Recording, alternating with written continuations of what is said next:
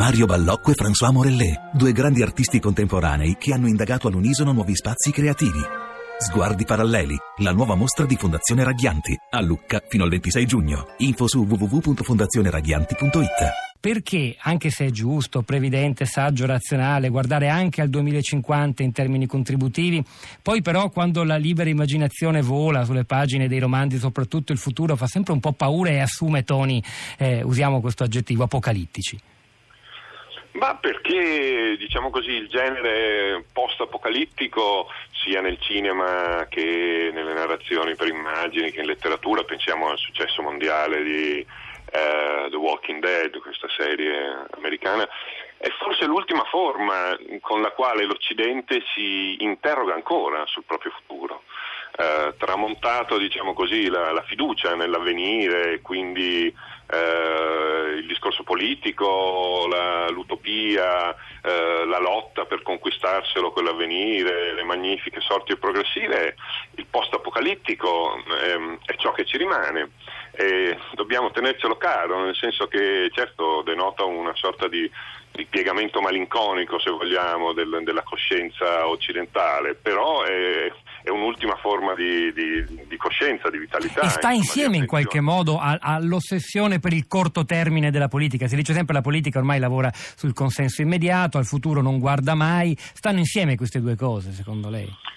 Sì, assolutamente sì. Eh, a me con, piace dire, insomma, mi viene facile dire che noi viviamo nel tempo della cronaca, nella nostra vita collettiva, cioè mh, mm, misuriamo mh, mm, tutto su un metro corto, che è il metro del giorno dopo giorno dopo giorno e abbiamo smarrito diciamo così, il sentimento largo del tempo, il, il, sentimento della storia, prima ancora che la conoscenza della storia.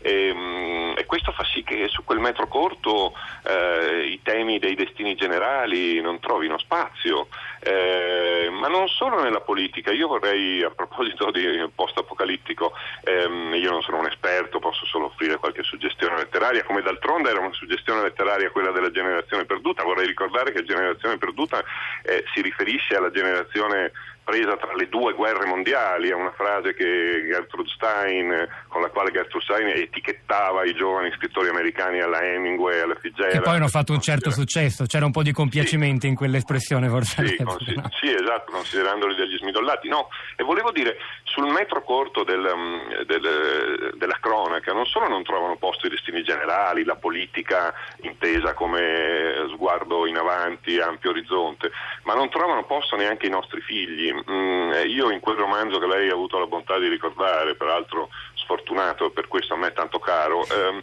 ehm, immaginavo una Venezia del futuro, post-apocalittica, in cui la popolazione residente fosse eh, ridotta in stato di schiavitù e impedita la procreazione. E Venezia fosse trasformata in una sorta di così, diciamo, eh, luogo di, eh, di, piacere e di lusso sfrenato dei nuovi ricchi. Ma questa mh, suggestione, diciamo così, post-apocalittica in me è stata prodotta dal fatto che io sono cresciuto a Venezia negli anni 70 e 80, eh, anni in cui la popolazione residente di quella città si è dimezzata, è passata da 120.000 abitanti a 60.000, una, diciamo così, un crollo della popolazione che forse neanche ai tempi della peste nera. Un po' meno credo adesso addirittura.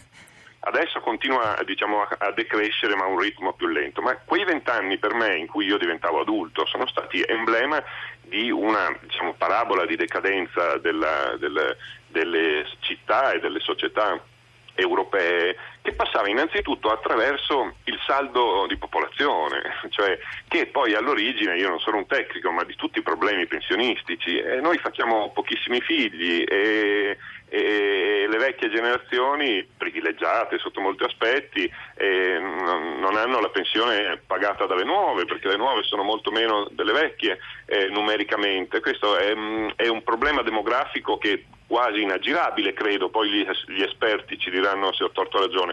Ma ecco, vorrei richiamare mh, soltanto questo aspetto che è quantitativo ma deriva anche da una sorta di penuria e povertà diciamo così eh, spirituale, di fiducia e di entusiasmo perché se noi, la mia generazione ha fatto pochissimi figli, è stata largamente infeconda, ciò non lo si deve a nessuna condizione materiale perché noi siamo stati ancora una delle generazioni più ricche, agiate, protette, meglio nutrite, meglio vestite, meglio curate quando si ammalava che abbia mai calcato della faccia, la faccia della terra. Non c'era nulla nelle nostre condizioni di vita materiale che ci ehm, eh, indirizzasse verso questa sfiducia nell'avvenire, ci privasse di quel gesto di, dire, di, di scommessa sulla vita a venire che da che mondo in mondo è sempre stata, diciamo così, mettere al mondo degli altri figli. Eppure siamo stati infecondi.